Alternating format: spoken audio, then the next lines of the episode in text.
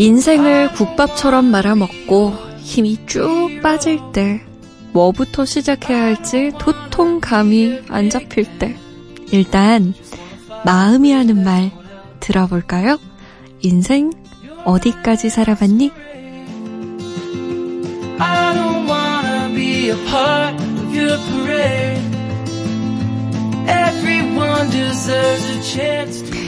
빅뱅의 지드래곤이 공기 반 소리 반으로 사람의 마음을 사로잡는다면 이분은요 공감 반 분석 반으로 마음속 이야기를 끌어내는 분입니다. 만나 뵙고 싶었어요. 심리학계의 지드래곤 정신과 전문의 김지용 선생님 모셨습니다. 안녕하세요. 아, 네, 안녕하세요. 반갑습니다. 네, 반갑습니다. 네, 우리 잠 못 드는 이유 가족들에게 소개 짧게 좀 해주세요. 아, 네. 굉장히 자기 소개를 부담스럽게 해주셨는데 감사하고요.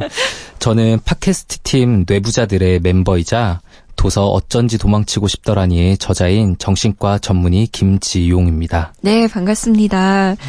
네, TV 프로그램을 몇 번 나오셨는데 네. MBC 라디오는 처음이시죠? 아, 네. MBC 라디오는 처음이네요. 네. 섭외 전화 받고 어떠셨어요? 아, 솔직히 뭐 저야 반가웠고 네. 네, 특히 이렇게 사연 그 청취자분들의 사연을 받아서 음. 좀 그거를 분석해 줄 수 있는 네. 프로그램이라는 거는 굉장히 좀 저도 끌려서 네, 바로 지원을 하게 되었습니다. 사실 저희가 여러 그 음. 사연들을 봤는데 이 코너에서 정신과 전문의가 상담해 주는 건 처음이거든요. 아, 네. 네. 매우 매우 기대가 큽니다. 부담스러우신가요? 아, 네. 그 기대가 실망으로 변하지 않아야 될 텐데. 아니에요. 네. 저희는 잘 모르기 때문에 음. 선생님이 뭔가 하나만 얘기하셔도 우와 할 준비가 되어 있습니다. 근데 네. 뇌부자들이라는 팟캐스트가 굉장히 인기를 끌고 있더라고요. 네. 몇 명이 하는 팟캐스트예요? 아, 저희 정신과 전문의 다섯 명이서 음. 지금 같이 진행을 하고 있고요. 처음엔 여섯 명이었는데, 네. 네, 육아로 인해서 지친 한 명이 빠져나가서 지금 다섯 명이서 같이 진행하고 있습니다. 어떻게 시작하게 된 거예요, 그거는? 아, 그, 저희가 정신과 의사로 활동을 하면서 정신과에 대한 사회적 편견이나 오해 때문에 음. 제때 치료를 못 받고 치료를 포기하게 되고 병이 커지는 분들을 너무 많이 뵀어요. 네네. 그래서 아 이거를 좀 어떻게 해소해야겠다. 음. 정확한 지식과 우리들의 목소리를 전달해야겠다 싶어서 네. 저랑 이제 수련 동기인 다섯 명이서 같이 좀 같은 뜻을 가지고 시작하게 되었고요. 어. 이제 한 1년 2개월 정도 지나게 되었습니다. 음. 음. 그러면은 저희가 놓치고 지나가는 마음의 병이 굉장히 많다는 거네요. 네, 그렇죠. 음. 그러니까 뭐 흔히들 가장 많이들 잘못 하시는 게 이거 다 너가 의지가 약해서 그런 거다. 어, 맞아요. 네. 너가 뭐 지금부터 운동 열심히 하고 네. 뭐 성실하게 살면은 다 좋아질 수 있는 걸 왜 이렇게 어 아무것도 안 하고 누워만 지내냐. 너는 왜 게으르냐. 네, 그렇죠. 근데 그런 거 비난을 환자분들이 이제 보호자, 특히 가족분들에게 음. 혹은 주변 친구들에게 들을 때 정말 마음 아파하세요. 본인의 음. 의지의 문제가 아니거든요.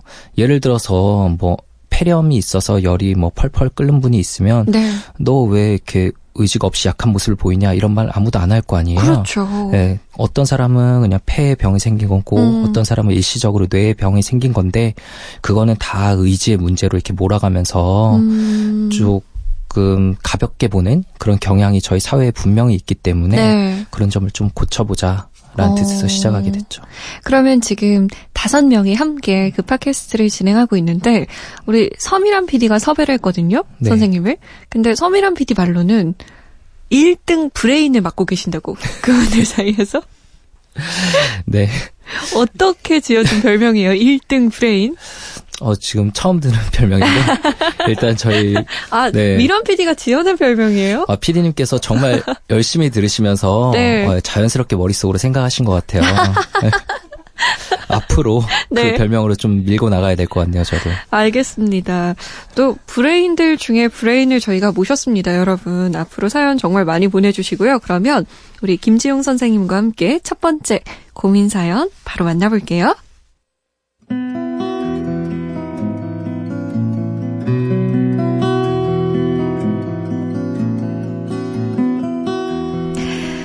저는 29살 남성입니다. 원하는 직장이 있었으나 시험이 떨어졌습니다. 다음 시험을 준비하고 있던 찰나 사고로 아버지가 돌아가시고 생계 때문에 지금 회사를 다니기 시작했습니다. 첫 회사이기도 하고 잘하고 싶은 마음도 있어서 회사 안에선 밝은 척 노력하고 있습니다. 덕분에 두루두루 회사 사람들과 잘 지냅니다. 그러나 집에 들어오면 상황이 싹 바뀝니다. 만사가 다 귀찮아지는데요. 친구들과 얘기하기도 싫고 말 그대로 꼼짝하기도 싫습니다. 친구들이 저를 불러내기는 하지만 결혼이나 장례식 같은 정말 큰 일이 아니고서야 나가지 않습니다. 주변에선 연애를 해보라고 적극 권해서 소개팅을 몇 차례 해보았으나 그것마저 쓸데없는 일이라는 생각이 들더군요. 내 인생도 얻지 못하고 있는데 누굴 만나나 아 그래도 되나 싶더라고요. 어머니는 이런 제가 답답하다고 쉬는 날이면 어디라도 가거나 운동이라도 하라고 권하는데요. 시도는 해보았으나 금방 지친다는 느낌을 받습니다. 제 인생을 꾸려나가는 게 아니라 하루하루 연명하는 느낌입니다. 이런 수레바퀴에서 벗어나고 싶은데 방법이 없을까요? 남들처럼 기분 좋게 살고 싶습니다.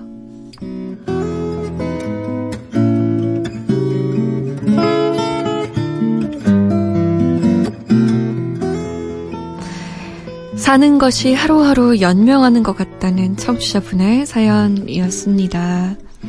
어떻게 들으셨나요? 아, 네. 참, 좀 전에 얘기했던 그런 힘든 상황을 또 겪고 계신 것 같아서 네. 본인은 정말 힘들고 나아지고 싶지만 그 굴레에서 못 벗어나고 있는데 주변 사람들은 이해를 못 해주고 네. 이런 상황이라서 정말 힘드실 것 같네요. 음, 우리가 회사랑 가정에서 음. 많이 다른 모습을 사실 네. 보이잖아요. 네. 저만 해도 뭐 지금 이 스튜디오에서 혹은 음. 사람들과 정말 많은 이야기를 하고 끊임없이 말하거든요. 네. 근데 집에 들어가면 그렇게 많이 말하진 않아요. 네. 그좀 입을 닫고 싶을 때도 많고 음. 가만히 고요해지고 싶을 때도 있거든요. 네. 근데 이분은 회사에서는 아무 문제가 없는 듯 지내지만 네네. 사실상 자신의 삶에 굉장히 불만족스러운 상태로 계신 건데 네. 이런 분께는 저희가 어떤 조언을 드려야 할까요? 네, 사실 이분은 좀 몇 가지 멘트들이 전 특히 더 귀에 들어왔어요. 어, 어떤 뭐, 거요?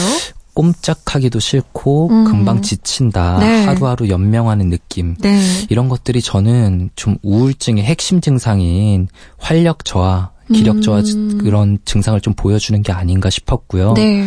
예, 원래 예전엔 그렇지 않았던 분이 이제는 친구들과 만나기도 싫고 소개팅도 쓸데없는 일이라 생각이 들고 이런 것들도 우울증의 증상인 흥미의 저하, 즐거움의 음. 상실 이라고 좀 생각이 들었거든요. 네네.